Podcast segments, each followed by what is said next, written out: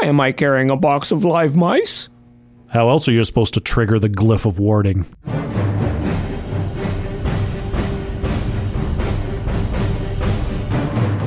Hello and welcome back to the Grognards. This is podcast number three. My name's Dean Geigen, I'm Eric Hawley. And Greg Ziegler. and today we are back on the air a little early. Uh, we're all waking up very early because our schedules are so uh, desperate that uh, we can't always get together in an afternoon or an evening. So we're now bleary eyed and very uh, non bushy tailed. Thank God for coffee. no kidding. So, today's podcast is going to be DM'd by none other than Greg Ziegler, who is normally not a DM, but instead a player. He's our player representative. I am. While I may not have, have uh, nearly as much experience, uh, you know, with D and D as these guys, and uh, I've only ever actually game mastered once, and that didn't go so well. Um, I have had uh, pretty much had a regular uh, role playing game gig going uh, since 1983. So I have characters who are long burn characters. I've played the same character six, eight, ten years. That's not weird for me. Impressive. That's going to be helpful this because this episode we're talking about PCs and NPCs. And for those of you who don't know what we're talking about, and if you don't know what you're talking about or what we are talking about, why the hell are you listening? Yeah, it's so weird. But uh, Player characters and non-player characters. Yeah, uh, and uh, in some of uh, certain games that I play, you have something called a dependent non-player character, which is a non-player character that you drag around with you for the entire game, and who is dependent on your character.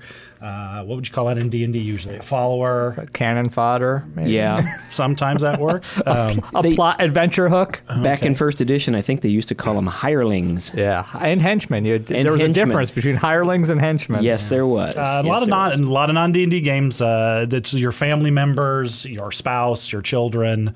Uh, that's a pretty regular one. I know in our current uh, D and D game, uh, one of our characters is married and has children now. Yeah, as, as a DM, I love to throw in that uh, those relationships because sometimes it's hard to motivate characters. And we'll, we're going to do a whole episode about railroading later on. But it's one thing saving some, you know, innocent bystander you happen to be alongside the road. But when your family is threatened, there tends to be a little more buy-in. I think so. I use children a lot. Yeah. I use children, and man, I tell you what, especially if there's a paladin in the group. So um, uh, everybody here's got a pretty good backlog of uh, player characters. So, uh, Yes. uh, Dean, what's your uh, favorite player character that you've had in your long and storied history of gaming? Well, I have two that stand out. Um, one is a magic user. That's what it was called in first edition, magic user. And his name was Erikil Zamalar, and he came from an island that um, where magic was pretty much used as we use electricity and technology now. Okay, so magic was used to like move things. So they had like movable Sounds like early Forgotten Realms. Maybe, maybe you know, move cars essentially, but they were carts that moved on their own, and you st- steered them and stuff like that. But they were moved by magic, and they had certain things where they could talk to one another, you know, just by casting a simple little spell on this device on the wall, and you could talk to each other. So it was that way. Um, but he was, um, he got up there. I think when I left, he was like thirteenth level. I played him a Was there a cat time. back then? Is that or- AD&D? That was that was AD and D. Yeah, yes. thirteenth was. Yeah, you were right. You were fighting some. Yeah. tough Is, there some reason why this is your favorite uh, character? Um, because I think the longevity of my time with him, and it was just fun because after a while, I mean, I was the guy in the back, always like, "Oh, don't get me out in front, I'm gonna die," and then eventually where he all the became, wizards belong. Yeah, and eventually he became the guy, "Stand back, I'll take care of this." type of thing. And then I had another one called the Crimson Strangler, who I had kind of uh, he was a rogue, and his speciality was the ability to work knots and use ropes in a special sort of way. So I was able to like, you know, uh, strangle three people at one time with a trip rope of certain things. And it, the DM was willing to let me do it, and I played it, and I had a lot of fun with that character. Yeah, and that's a lot of homebrew rules. It sounds like, which can be fun. And Yes. we'll talk about those as well at some point in the future. so, uh, so how about you, Eric? You know, ironically, I'm I'm the DM's DM, so I don't have a lot of characters. The, I the- fall there too. Yeah, the uh, I had a character named Bowen the Black, which I stole the name from uh, Larry Niven Dream Park. Larry Niven, Steven Barnes. If anybody hasn't read it, you should check it out. It's pretty good. But um, He was a, a gish, which is the term uh, that they use for a fighter magic user. Um, and he was interesting because I tried to play him as good, but I wasn't very good at it. So he sort of walked the line. And at one point, um, the DM forced an alignment change, and I lost a level in each level, which is almost two because I was about to go up, and that was AD&D. So losing a level was a big deal. Yeah. But um, he was just a fun character to do because he was so versatile. It's interesting you picked a fighter magic user. That was one of my favorite multi classes. I it loved was- that. In that AD&D, mix. it was an awesome combination. Yeah. Yeah, I've um, most of my favorite characters are not D and D characters. My uh, my my current uh, um, uh, half elf uh, ranger in your campaign Rawiel. That's easily my favorite of my um, fantasy characters. I've I've got about a half a dozen. Um, you know, she's had an interesting bit of a story arc. You know, we got the the NPC mother thrown in there, uh, but uh, easily my uh, probably my well, I shouldn't say easily, but my favorite character that I've uh, run over time is Mercy O'Neill, which was my uh, Buffy the Vampire Slayer role playing game character. Um, I was with a group that play tested that game. Uh, I ran that character for over eleven years. Wow. Um, and uh, we we were playing every other week for that whole time.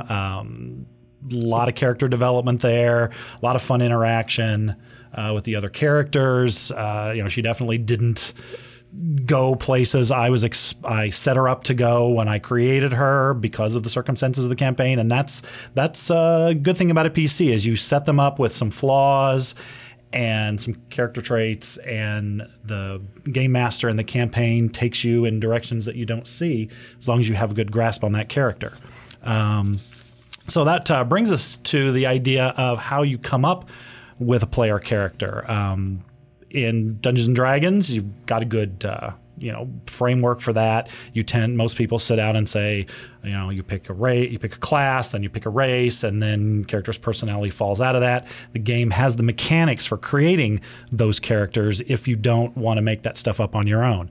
Um, so, do you guys have any criteria that jump up for you when you make up characters? I used to always ask what type of setting we were going to be in. And the people who were the DMs when I DM'd, uh, or when I played as a player, usually picked some type of Western European setting, for the most part, fantasy setting.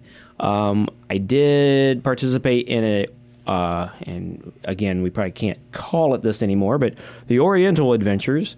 Um, back in uh, back in the 80s and so i had a hard time because i was kind of uh, eurocentric in terms of my mindset for my characters so i had a hard time with that one so i always asked the dm what type of setting we were going to be in and that would be kind of how i As a- developed mine As a quick aside, funny, uh, amusing anecdote, which we like to sprinkle in. We played Oriental Adventures in college, and I was running, and my roommate at the time was another uh, guy named Eric, and he was playing a samurai. And this was in the 80s, mid 80s. And if you've lived through that era, this would be more funny. And if not, probably not as funny. But um, we're playing, and there's some interaction, and he's quiet the whole time. And in the middle of the interaction, he turns to the rest of the party, or turns to DM, who is me, and he says, Do I have AIDS? And we were, and this is the mid '80s when the AIDS crisis was full blown, and we're like, "Gee, Eric, we don't." know." And what he meant was, does his samurai have like assistants? Oh, nice. But it, it was amusing at the time, you know.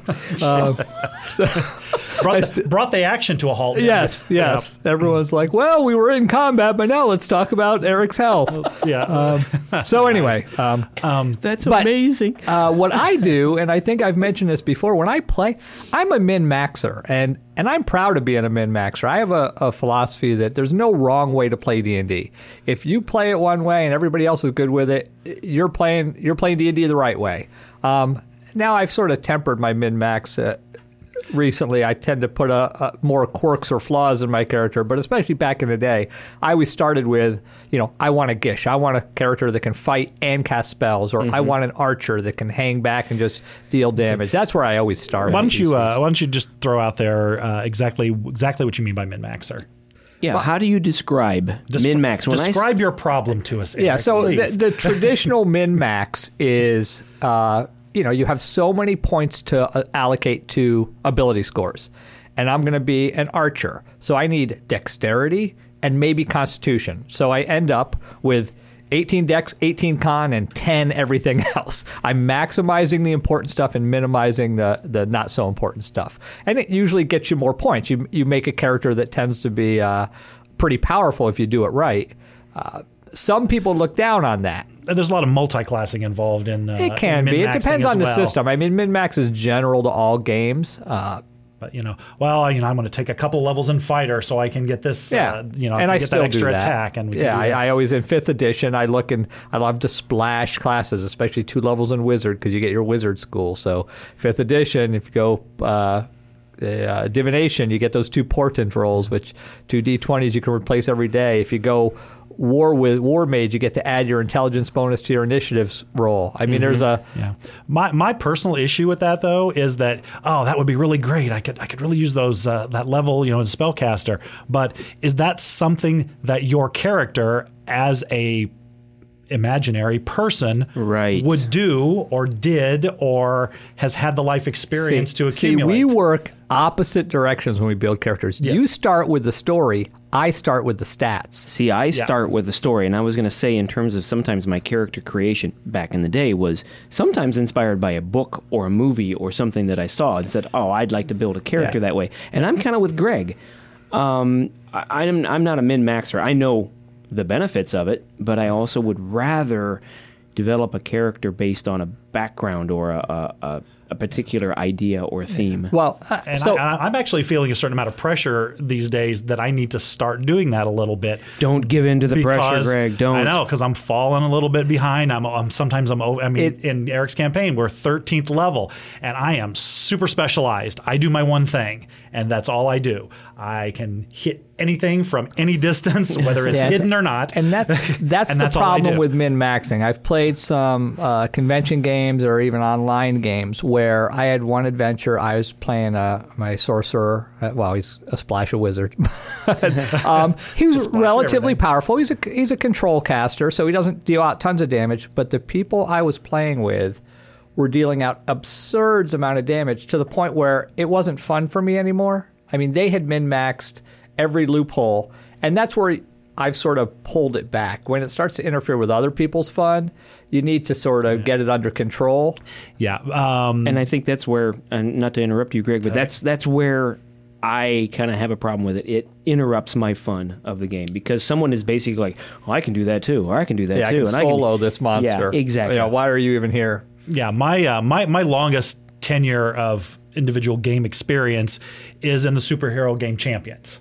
I mean, I started that was that I started playing Champions in in '83 as well, and was playing it up until I don't know about six or eight years ago. You know, almost constantly the entire time.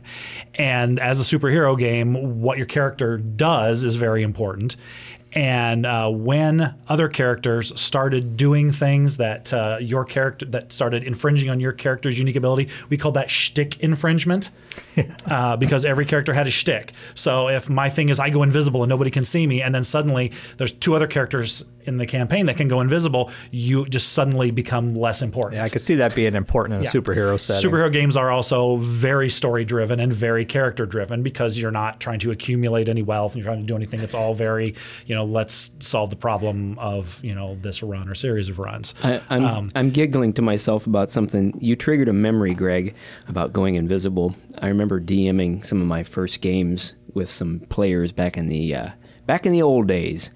And they all somehow or another acquired invisible rings.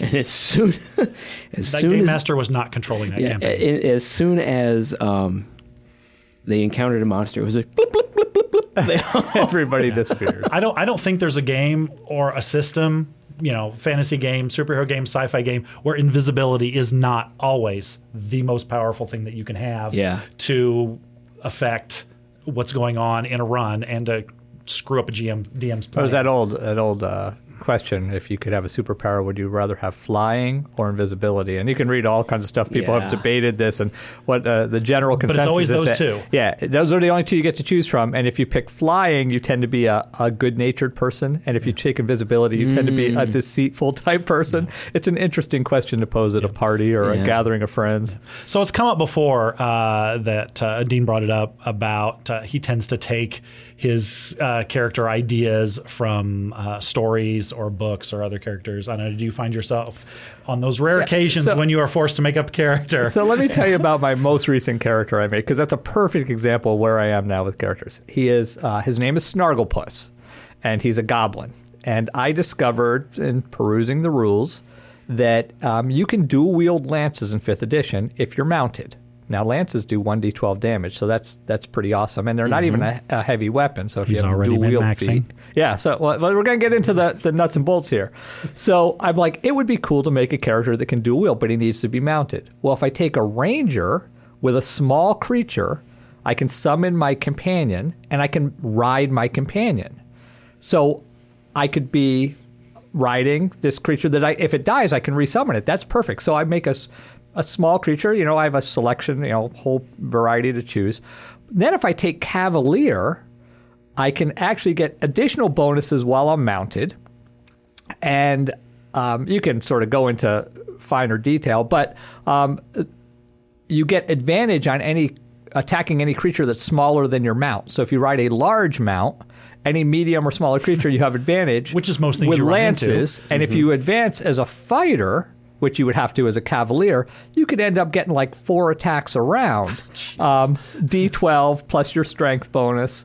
Um, But so- you're a goblin. but you're a goblin, so so this is where I started. I'm like, I want. So I picked goblin because I didn't want to take. I wanted something. Now I get into the character. How am I going to assign this character to be interesting? well, so and how are you going to make the other player characters f- want to be with you? He's too? a folk hero goblin cast out of his goblin tribe, and his mount is a cow. So my, his his claim to fame is fresh milk after There's- every victory. there's there's the hook. You know, Yes. he's a goblin on a cow. So- Who doesn't want a game with that? so uh, you know, it's I could have taken I could take a flying mount, truthfully, but that to me is overpowered. Now I'm infringing on other people's fun. Right. Um, by taking a cow, although he is a very powerful character in melee, and believe it or not, cows are nasty when you're second level. they can charge and do like 3d6 It's a plus large 6 animal. damage. Yeah. I mean, that's a lot at first and second level. Anyway, uh, Cows so- are nasty in real life so if that's- you piss them off. exactly. That's that's my current. So I I started with, hey, there's this weird fluke in the rules that I could exploit. That's the min max part. Right. How am I going to make this character interesting? So I'm going to, you know, make him a folk hero goblin and how am I going to sort of tone him down so that he's not overshadowing other people's. And that's why he rides a war cow, a goblin war cow I call Well, it. and it's fun. And it is fun. it and I is fun. play him more lighthearted and, you know, Yeah, that's that's one thing I've noticed a lot of times uh, in any game. You have to decide pretty early on: are you going to have the serious character, or are you going to have the lighthearted character? Um, Now, as a quick aside, that's Mm-hmm. an Adventures League character, and you can't play a goblin and a cavalier um, because they're from You're different books. books. But they have certificates that you can pay for a goblin, and I paid way too much at a charity auction for one of those certificates Oh, at a yeah. convention recently. But it was for charity, so it was a good, a good. I wanted to spend about twenty that to dollars. sleep at night. Twenty dollars came and went. Oh, I was at a charity auction where one of those certificates uh, for the Living Greyhawk, and we're kind of going off topic here, for the Living Greyhawk uh, organized play, and somebody paid $140. I didn't spend that much, but it, it was in that realm. You just keep telling yourself this is for charity. That's This right. is for That's what I said. It was for a good cause. But they were allowed to carry a certain magic item that was considered illegal in the game. Yeah, we could probably do a whole podcast on Yeah. the charity connection of D and D, or incorporate it into our next podcast. Yeah, Yeah. that's true. Um, so so we've decided here that uh, one of the things we want we do is like to make our characters unique. Um, something you know I usually when I go into a game, uh, we all everybody sits down and like you know this time I really want to play the fighter and I really want to do this. Um, you know I like to be the magic wielder. Um, I know we need to. Uh, it's important to have everybody fill out their roles. I'm usually a pretty good guy about, uh, you know, what do we? I ask everybody. So what do we need at the table here? Um, and when you're creating a character, it's nice to say, well, we're pretty magic light right now. Yeah, and that Somebody gets into that, that user. niche thing that you mentioned for superheroes. I think it's more fun for people when you have a role in the group. So Mm-hmm. you're not overlapping with two archers, two range players. You know, you sort of Yeah. you both get half the spotlight. And I, as a DM, even I prefer to have specialized, you know, characters that fill a niche. Yeah, what I was going to say is the one thing, a life lesson that I have learned from role playing games, it's very important, is that you should always try to find that unique skill or unique position that you have and exploit that to make yourself indispensable. Fresh milk after every battle. Yeah. Um, one of uh, I the character that I learned that from was actually uh, a good old school TSR game, Star Frontiers. Oh, I remember Star Yeah, Frontiers. Star Frontiers was a cool Yeah, game. I, I We- believe there you can still get that online. I think they- Really? I read something recently. Either they're redoing it or re-releasing it on PDF. Oh, that would be kind of cool. Yeah, we had some really good times playing Star Frontiers. Everybody wanted to uh, have a laser pistol, have a needler, run around and do all the stuff. Um, that was one of the first games where I decided that uh, I was always going to be the weirdo in the group. You know, I always have the alien, the tabaxi, the female character, the you know off race character, anything like that. I was the Vrusk in the group. Bunch of humans. I was a giant bug. Yeah. However, I was also the doctor. Interesting. And I think they had a bonus to the stat that yes. Yeah. And the thing about that was is I had a couple of the players. I had one player who gave me a bunch of crap for being a giant bug. However, he was also the guy that got hurt all the time. So he was coming to the bug. so was, And we were in the early uh, early runs of that campaign. You they like really got hurt a lot. mantis like or something? It was it was sort of Yeah. like a kind of like a praying mantis. You had a kind of long horizontal torso with six legs because we had minis for this, and then you had it was it was like a bug centaur because you had a torso and then you had the bug back all that. But yeah, you had some stat bonuses, and uh, you know, and, and also you were kind of weird. Um, there were uh, I, I'm, somebody might have been a Dralasite, which was the sort of blob characters, but I could be wrong about that. But anyway, so uh, that's that's something that I think is really important. Is you always you know you have to have that unique skill, set yourself apart from the other characters. Uh, we've already discussed all the min maxing. Um, yeah, let's let's talk about to, uh, my guy syndrome. Oh, we- uh, my guy syndrome. So um, Yeah. yeah, that is that is kind of an important thing, and I just learned about that uh, from you. So why don't you uh, tell us about that, Eric? Yeah, so there's this. You can read up a lot online. It's uh, they call it my guy syndrome, and it's the it's what my character would do. Basically, it's a player giving themselves permission to be an a hole, and um, it happens a lot. More often than one might think. And that violates my rule of don't infringe on other people's fun. Yes. And Yeah. that fun includes the DM. Yeah. Yeah. I have had many times where a player is, as you said, that complete a hole, and I want nothing more than to just I'm throwing a red dragon at your ass. Yeah, that's like disagreements at the table. I have to admit, I probably used to be that guy that would argue the point of a rule see until I died, and I've toned that down a little bit. You're the guy that there's a meme on a T-shirt that says, "Yes, the rules do say you can do this, but the rules also say you're a dick." yeah, yeah, yeah, pretty much. That uh, my current Mutants and Masterminds game that has come up a couple of times where the game master has had well laid plans, and uh, a character will completely go off script, off on their own, and well, that's just that's what my character do. I just I, I think I see Yeah, that's, that's what that's, that they the classic. I'm a rogue and I don't want to Yeah. walk with the party because Right. they ruin my. You know what? Like, so we're gonna spend the entire session running two groups. yeah, I'm really despondent because of what happened last run, so I need to be by myself for a while. Well, you're going to sit there and not do anything. Yeah, for a that's while. what I do as a DM. We All right. had we had a player uh, back in Champions, and they spent almost two months. We were playing every other week. Two months. They spent. They would show up and sit there and do nothing because their character was unhappy. Well, all right. Well, let's talk about this. So, uh, in some of the stuff that we were, I was reading about about the My Guy syndrome, is that it started with the Paladin back in AD and D because Yeah. the Paladin was supposed to be the lawful good guy, and you know, basically the knight in shining armor, always trying to help the downtrodden. Also known as lawful stupid back in Yes, the They have really clear morality that's defined by the game. Yeah, and So then you also had a, a rule an entire class in AD&D called an assassin. Right, the So- exact opposite, Opposite. of the paladin. Yeah. And um, I found that paladin is actually I enjoyed the paladin class. I thought it was kind of a cool idea. I also enjoyed the assassin. But when some people played it, they played it just like Greg says, lawful stupid, Yeah. right? Um, and I'm like, wait a second. I tried to tell them. Are you sure that's what you want to do? Just because you're a paladin doesn't mean that you're you have a line and you cannot cross that. Yeah. Um, now that also gets us into is your character, you know, as you said, it infringes on the fun of other people, but is your character you? Obviously not, but I mean, I think when I was younger, I wished they were, or I was them. I think, but now I definitely have have expanded my. You know, when I was a young teen, Mm-hmm. you know, they were all sort of fantasy versions of what I would want to be. and, Right. you know, exactly. I think that's no longer the case. But yeah, But is it So- good role playing when you are doing as, you know, as Greg asks, that's what my character would do. But what your character just did sucked. That's an interesting thing you bring up, though. When you uh, when you make up player characters, do you tend to want them to be more or less like you?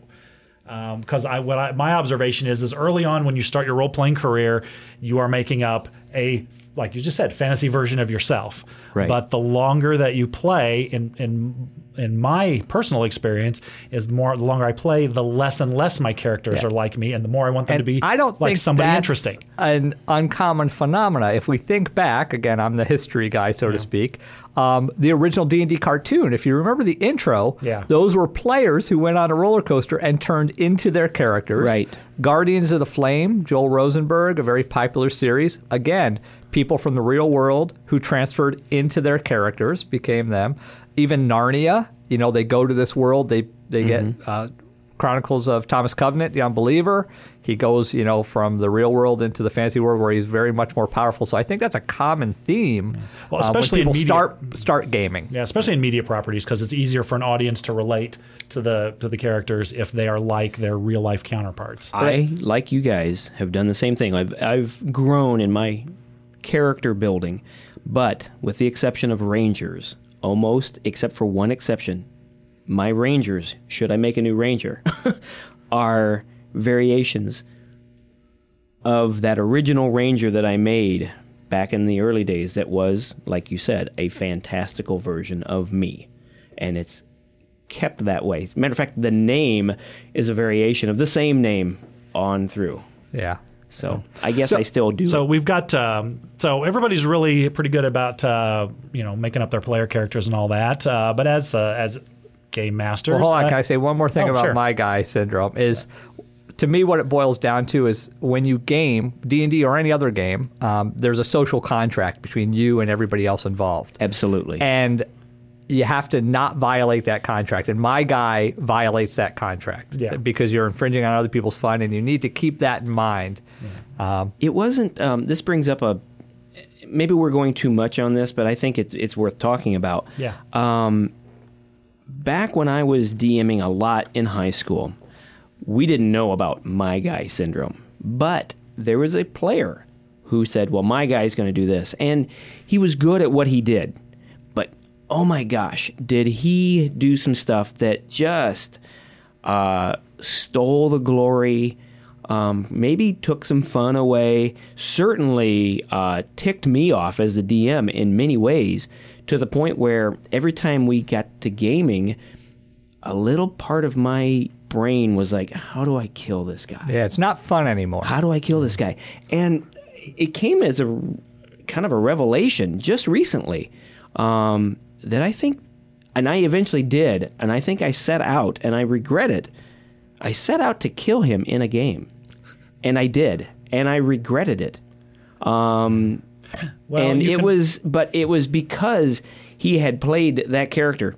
I wouldn't say it was necessarily good role playing, but he was certainly doing the my guy role play very well, and uh, um, that was probably one of my least favorite uh, DMing Yeah, moments. that might be a good topic for another podcast. Is how to deal with problems at your table. I see a lot of posts Yeah. online, people asking about that. So that might Yeah, I be- do see that from time to time on Facebook and stuff, and uh, you know, and that's that's also a maturity thing too. I mean, you guys were in high school; nobody Yes. would take somebody off and talk about that. You know, now that we're all uh, less young, we would uh, you would have a uh, the game master might pull a character off to the side, or or send him an email and say. You know, I'm having some issues with this. You know, let's talk about this. That's not something you're going to do when you're 15, but you know, when you're in your 40s, you can have an adult conversation about, hey, you're screwing and, things and up I for think that's else. that's would be a helpful conversation to have because a lot of there's a lot of new DMs out there. Fifth Right. edition is Yeah. is topping the chart still, and uh, we could share that at, at some point. Speaking of uh, problems, though, this might be a good time to uh, I believe we've mentioned Greg's crippling dice addiction in the past, and uh, we've recently It's not a problem. Uh, partnered with an is a problem organization you, and uh, agreed to provide a, a public service announcement. So maybe we should all take a listen to that. This message is brought to you by Doe Diceaholics. Dice addiction can strike anywhere, it is truly random. Rolling that first d4 seemed so harmless. How else can you cast Magic Missile? Before you knew it, I was begging friends for extra d6s so I could upcast Fireball. It really got out of control. I didn't even care about splash damage, I just needed more d6s. There is a conspiracy by the game companies to enable dice addiction. Dice pool games, they were no accident. Last year, everyone in my town had to stop playing Shadowrun for a month because we ran out of D6s. These companies are making money off of this crippling addiction. So before your number's up, call Doe at 555 Polyheed.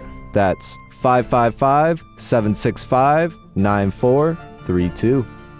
Okay, well, hopefully we can get Greg in contact with that organization and get it under control. Sounds a little shady to me. Oh no, it's it's legit. It is straight up legit. It will only cost you about three thousand dollars to rid yourself of Or, your or addiction. the majority of your dice collection. Yeah, I mean, which will you then got- be found on Uh, eBay. that's- I was gonna say that's a that's a trade off. It's about a balance there.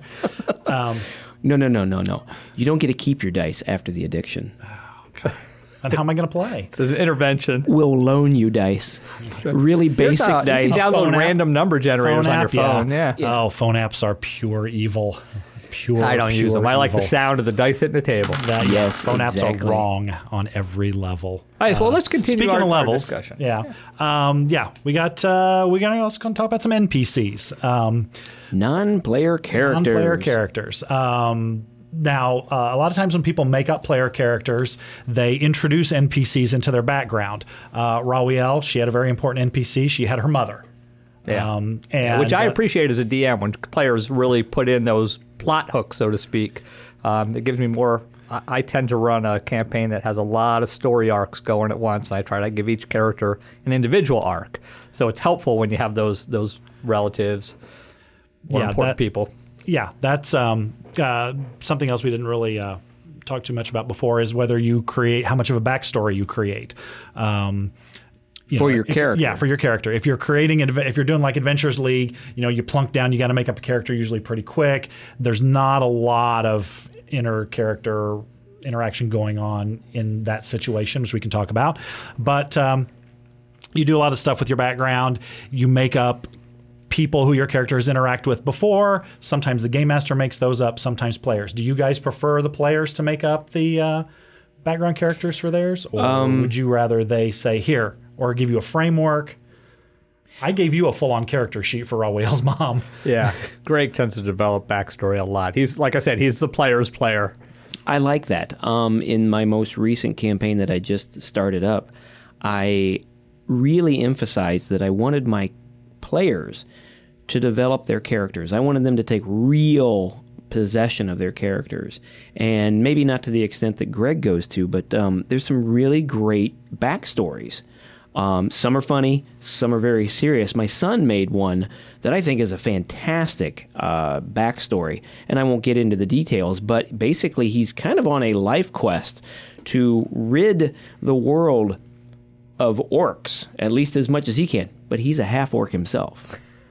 Um, It's good. That's good conflict. See? Yeah. It gives you something for your character. Exactly. your character a direction to go. Um, And then another character has been um, kind of touched. He's uh, they've all got really great backgrounds, and I'm using that as fodder for an open-ended world, kind of a sandbox type of world to kind of. You know, it's not necessarily going to be focused on this character all the time or that character, but I might add bits and pieces that will relate Yes. to their backstory. So the way I do it, and I've, it's been a while since we started the campaign, but um, I like to have a give and take. I like characters. I say, send me your backstory, and they send me their initial version, and then I tweak it. I, as I've probably mentioned in the past, I run in Greyhawk. I always have. You know, it's a home sort of a homebrew version of Greyhawk, um, but I draw on a lot of the source material. So they they send me something, I add details. They send it back. I add more details, and then as the campaign goes on, I, I fill in extra, you know, tweak and, and fill in as as I need to. So I appreciate when characters at least show up with with a framework. I might not let them keep it. Um, you know, I might go, no, no, no, you're not you're not from here. You need to be from this area because that's important for tying into other characters. I like characters that have connection at the beginning of the campaign. Yeah, I remember that happened uh, with Rawiel, the uh, necromancer she was going after. I think he changed race a couple of times. Probably. And, uh, you know, that was just how the, that was just the Yeah, direction the campaign prior to going. you meeting him. Yeah, prior Yeah. to meeting him, he was a half orc, and now he's a human. Okay, yeah. but uh, but you know that that kind of thing doesn't matter. It's all about their their story, their place in the story, not so much the you know finicky details of everything. Um, now, do you, where do you guys uh, when you're making up the NPCs? Do you uh, what do you draw from on those? Well, we skipped our most memorable NPCs. Okay, That to we me is way more important than PCs. Oh. Well, yes, for you that would be more important.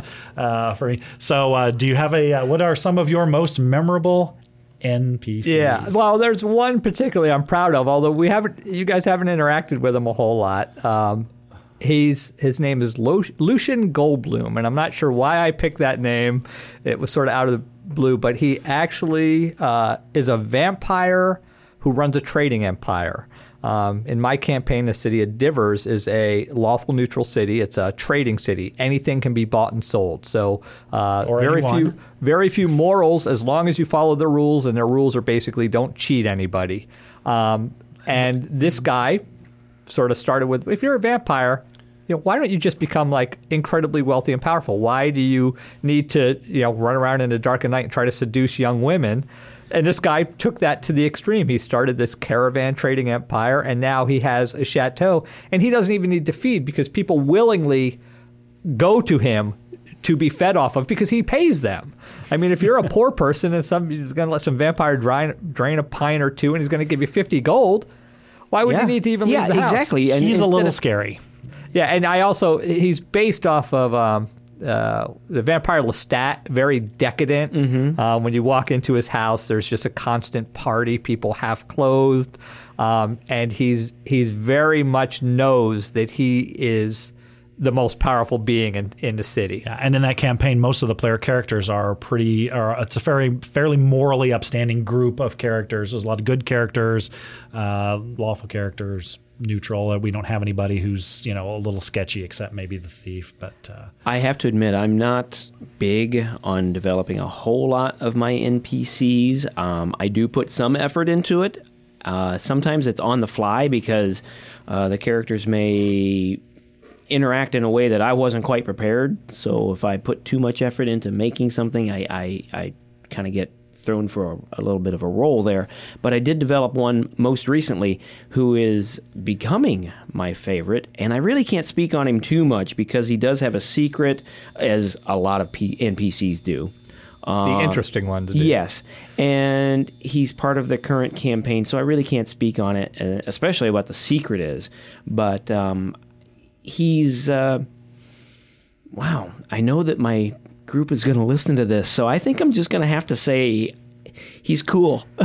Yeah, and that brings us back to like in my mind, there's two different version of NPCs. Your ge- generic and forgettable NPCs, right? I, I need a bart- person to do this. the bartender who you yeah. walk into in the village, you're never going back to again. and then the memorable and long lasting, you know, the the person who's going to be the bad guy, the long term bad guy, or, the, or the connection.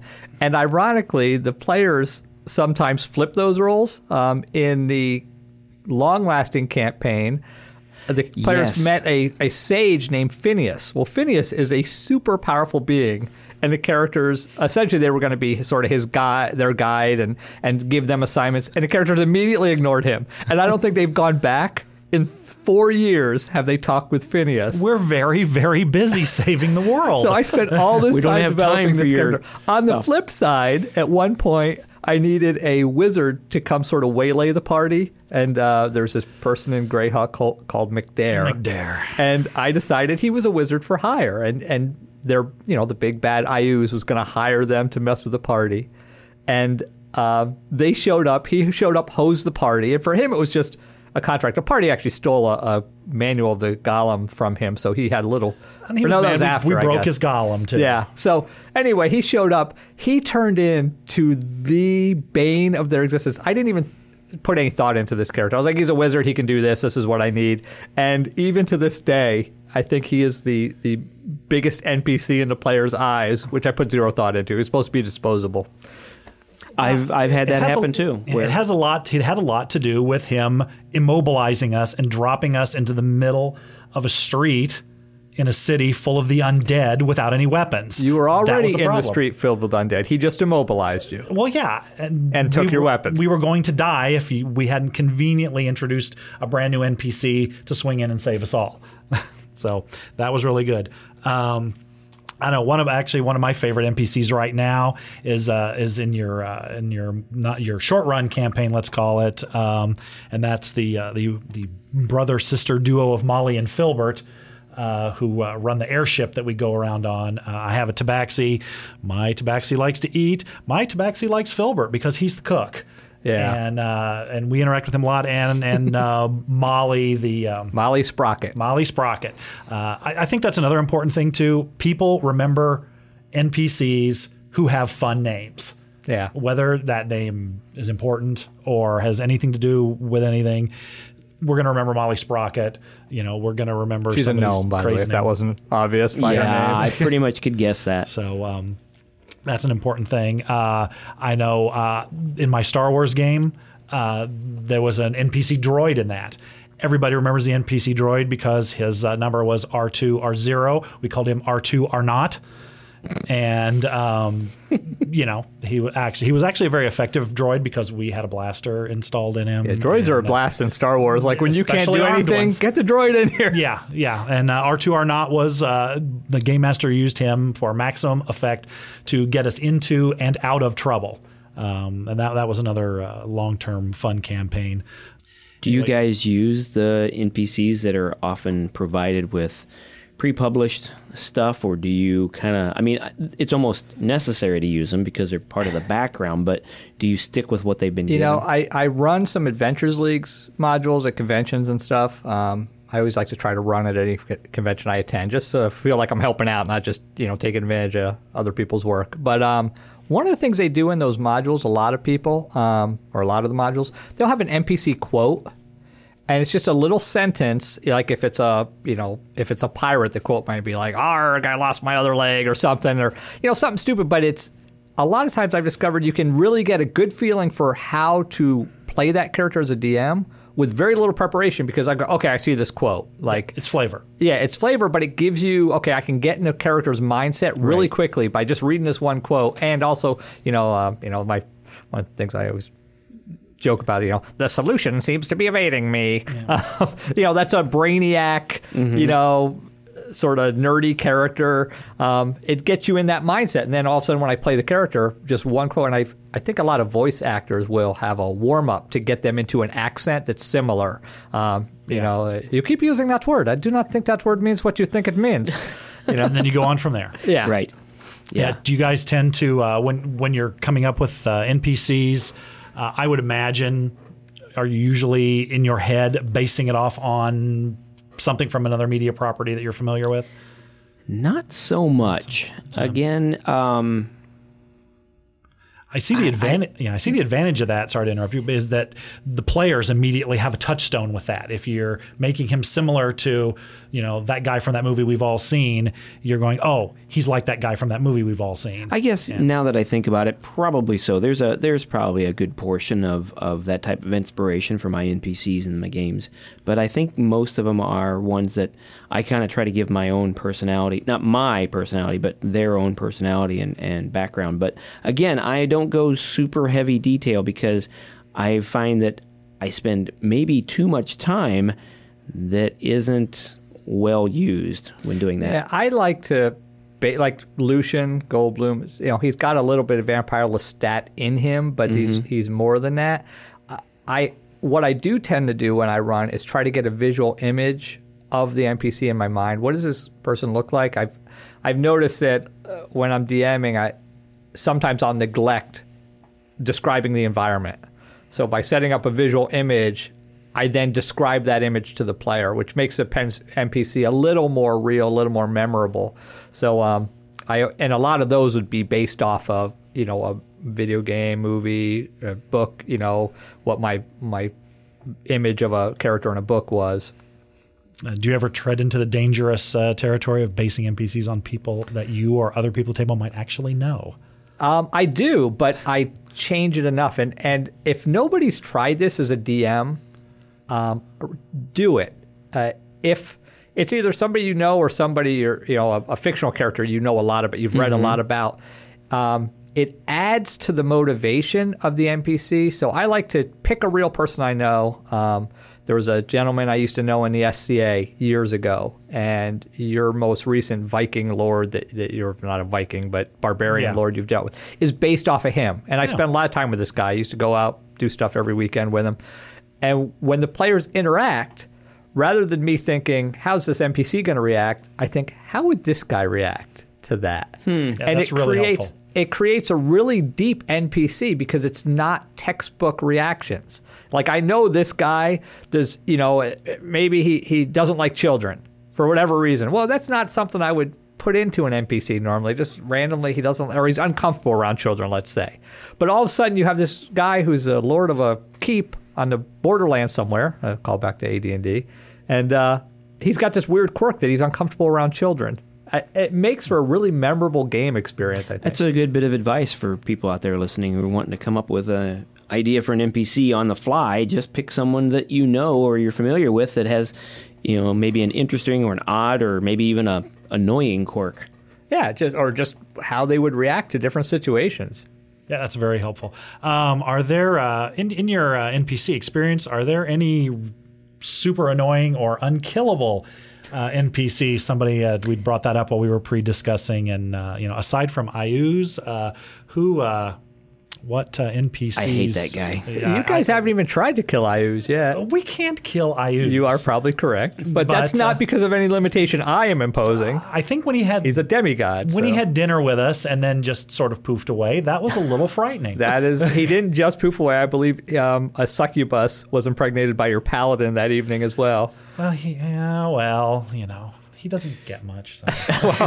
He's an NPC now because he was already down the path of evil. Oh wow. Yeah, that's uh, the, the the deck of many things. Yes. Yeah, that's uh, not a good. That was really bad for uh, many That of our was a game characters. changer. Never put that in your campaign unless you're ready for turmoil. The deck of many things. Uh-huh. Oh my gosh, yes, that used to be one of the uh, the highlights. You know, when we were kind of being less serious about our game, the deck Yeah. of many things happened to be on the table, that Yeah. just sitting there. I think everybody drew two cards, didn't they? At least, I yeah, think except for me, more. and I drew no cards because I saw what was happening. Henry drew three, and they were all bad. Oh, jeez, he drew three. I didn't. and that's why did he has a new character. Yep, yep. That's His old yeah. character's still around though. Actually, he's Yes, he's he back to being good. You guys uh, redeemed him. Yeah, See? it's a, man. It all do, turns out well in the end. I've never had every any now and then. unkillable people. Well, I, yeah, I guess I have. In some of the the published stuff, the NPCs sometimes I think are maybe too important to the story. And if they are killed, then it kind of screws up the rest of the story a little bit. And so they reappear in another guise in some way, shape, or form. Yeah, so they're not really unkillable. They just yeah, players are notorious for not following the path you expect them to. Which That's we're going to do a whole episode on railroading versus sandbox, uh, which are two different play styles. But yeah, I agree. Um, I think it's important in my campaign. Uh, you know, I, I put on my notes here uh, Val- Valar Morghulis, which is from Game of Thrones. All men must die. yes. I think everybody should be killable at some point if if they have the ability. You know, you guys could kill Iuz. The problem is Iuz is a demigod and, and you're not. Yeah, that's a problem. But theoretically, in the future, you could take him down. That So I, think see- it's important that that's the far future. They have the uh, the the opportunity to take out NPCs if if they so desire. Well, you know, sometimes, uh, and we're going to go into this, like you said, players throw a, throw you for a loop, and if they kill that important NPC, then the DM just has to roll with it. But it is the I, I see it as the DM's call though that they always have some kind of out if they needed needed to yank that character out of there, but you don't want to do it in such a way that invalidates what the player characters did. I mean, you know, if if they succeeded in killing that bad guy, clearly you almost have to let them do it. And you know you can replace him with somebody else, maybe his you know his half brothers lying in wait to take his place. Yeah, that was um, again a call back to the old old school. They used to just have new versions of dead characters because they didn't want to want to make a brand new character, so they just label him like you know Bob Two because Yes. Bob dies. you do the same thing with NPCs. You can always just have a different one show up. and He's from a big fill the same so- role. yeah. Um, so, do we uh, do we want to try to uh, randomly? Uh, Well, make up there's there's one other point we're skipping, which is using player character rules for NPCs versus not following the rules for NPCs. And I'm curious. Uh, I know how I do it. I'm curious. Like Dean, you DM a lot. When you are making the statistics, again, I'm a numbers guy for an NPC. Are you just throwing something together, or are you following the rules as if that person was a, a player character? It is kind of a mix of both. Um, if I don't think that the NPC is going to be that important, and again, they could become important, I really don't spend a lot of time with that. I mean, they're never as unless they are like you know a leader of some sort but if it's your general npc that you meet on the street who has a bit of information or maybe the bartender or whatever you know they're never as strong or uh, smart as the players in terms of their stats but they have a speciality to them that you know the characters might need Going back to players. we t- m- mentioned followers versus henchmen in first edition, and if I recall correctly, followers were player characters. They were based basically you generated player characters, and they were i think um, that's the case yeah. And then henchmen were just people, henchmen and hirelings Mm-hmm. um, that could be sort of more generic. Kind of fixed from a from a chart or an NPC. Um, Yeah, and, and book. maybe I'm showing my age, but I still sort of follow that if it's somebody important that might be adventuring with the group or yes that in that case yes Yeah, I'm gonna I do. I'm gonna use and even important enemies. I want the players to feel that it's uh, it's an even playing field. That this guy, you know, now I might add on stuff through that person's experience, just like a player character, you know, got plus two plate mail or some weird. So this, you know, they're not going to be stock right out of the box, but that's where I'm going to start for, for those. And yes, that, that I do do that. If it's somebody who's going to be going along and going to be a vital participant in the adventure, then they're going to have another stats. another quick aside. Uh, we uh, I had a group of monks, monk followers in second edition that were uh, totally uh, dedicated to me and would would lay down their lives for my player character, player character, which was sort of fun. But I bring that up because back when I was in the SCA, I used to know an individual who had been king at one point. He was a duke and he had squires. He was a knight and in trying to impress the young ladies, he would say, "My squires are so dedicated to me; they would throw themselves on their swords if I commanded it." And the these women would- would be like, "No, are you serious? What?" and he's like, "Yeah, watch." And he, go, Padre, come over here, you know. And he'd say, "Throw yourself on your sword." And the, and the young man would be like, "Are you sure, my lord?" He's like, "Yes, I command it. Throw yourself on my sword." So the the guy would take out the sword and he sort of look at it and, and look a little nervous. Then he would throw it on the ground, so it was just laying on the ground, and he'd flop on top of it. nice. Right. It was always a, a, a good stupid squire trick. And it didn't hurt that some of the swords, at least the ones in the SCA, were made out of rattan. Well, yeah, that, that would hurt to jump on one of those because Yes, they usually have basket hilts for your hands. Yeah. Probably more so than yeah, metal sword. So So uh, let's throw together an NPC here, super quick, sure. super quick. Uh, All right, what's his role? Let's see. You're you're dungeon master. the- the Eric's the DM's dungeon master because that's where I'm used to going. Okay. Um, So I let's say we've I've already explu- explained Lucius Lucian Goldblum. I need a counter to Lucian. I need his main competitor. Because obviously an NPC, he's super powerful, too powerful for the player characters. But if there was somebody they could ally with to play against Lucian, that to me is an interesting game dynamic. sort of his business Van Helsing. Yes, his his. Like a Rakshasa? there you go. Ooh, Uh, explain what a Rakshasa is in case people don't know. Uh, it's from the Indian mythos, and I mean Indian as in like uh, uh, it, from The subcontinent- yeah, subcontinent of India. subcontinent of India. Um, it's basically a, a humanoid tiger of great intelligence, and usually they are quite wealthy. They're magical. Um, that, in a nutshell, is it. Think of it as a, as a Now, humanoid. do they shape change? They do. I think they do shape change. look. It's been, a while. I don't- It's yeah. been a while. But they've been one of my favorite characters. I just think they're cool. They're suave. Yeah, I think the They're- original really picture neat. had them like with a pipe or something, or Yeah. Mm-hmm. some like in a, or a robe, or they had some weird picture. Okay, so we got a Rakshasa, and what's his name? Um, come well, on. I'm see. awful at names. Yes, which is Yeah. Call him Tim. Uh, you know what I like to do for names? I like to give titles. So let's make him an Emir, the Emir, okay. right? They can people can just call him that. Yeah, Yeah, the so- Emir, the right. Emir, uh, because that also makes PC more memorable. Male or female? I, I tend to run a male dominated world. I, I tend to run a little hardcore, so I think male. Well, But it doesn't have to be. I- well, and you know, not to be overly or negatively PC, but the the worlds that they live in, the the, the social construct that they're around, Yeah. would lean more towards a male. And from a adventure perspective, the uh, adventures just uh, inadvertently released Lucian's ex girlfriend, who's also a vampire, who is in stasis, and they're not sure exactly what's going to happen with that. So there's already a main female player. We're staying on her good side as long as we possibly can. So we got a Rakshasa who is the Emir.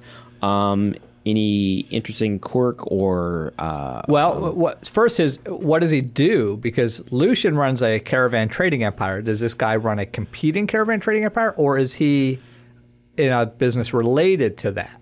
So Uh, I forgot what are they? Uh, what are they moving with the Caravan? What kind, what type of are they just manu- raw- manufactured goods? manufactured and raw materials. Okay. could this guy possibly be kind of a mafia mob boss?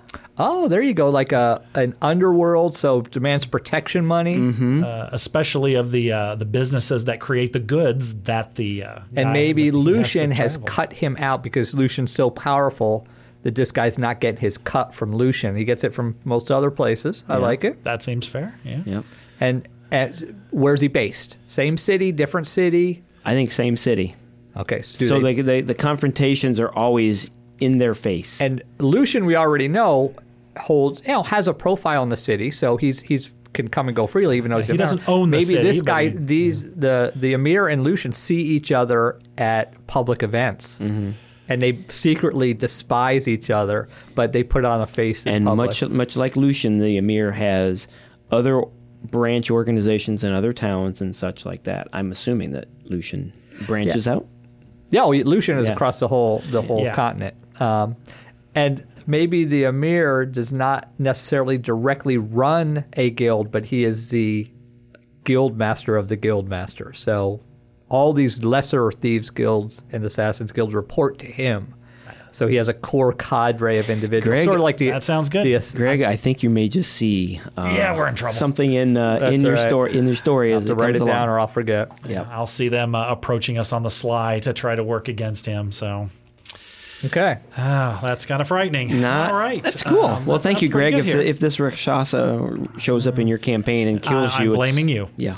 Yeah, and we're All right, uh, do we have a uh, DM's guild? We do. Now, I just want to say, you know, the DM's Guild, I'm reviewing stuff that I've used primarily, not necessarily the newest stuff. They are in no way, shape, or form a sponsor. No, no. And, uh, It's but just good stuff out there. I don't feel right just sort of pulling an adventure that I've never run characters through. So, and trying to review it. So, um, this is one that, uh, called uh, Mini Dungeons Caves C3, the Lair of Frostingbite.